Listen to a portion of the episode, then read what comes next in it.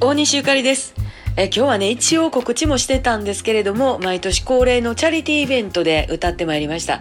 えー、今年はね、大きなホールなんで、実は少しチケットの販売もしてまして、まあオムニバスでね、いろいろとあのゲストの方の絡みもあるんで、えー、出演時間ってもともと決まってるんですね。えー、私はまあメインじゃないんですけれども、毎年心込めて歌わせてもらってます。今年も木村敦貴さんと一緒でした。もうあの毎年いうことでね、なんか今年はどないしようかみたいな感じで、えー、今日言うて今日って感じでしたけど、えー、感じでやらせていただきました。よんじゅっぷんをふたりで目いっぱい、まあ地元ですしね、お客さんもまあ心安い感じで、えー、木村さんとも空き時間たくさんあったんで、いろいろお話をさせていただきました。やっぱりさすがですね、木村さん、お酒飲むんは小道具なんや言うてはりました。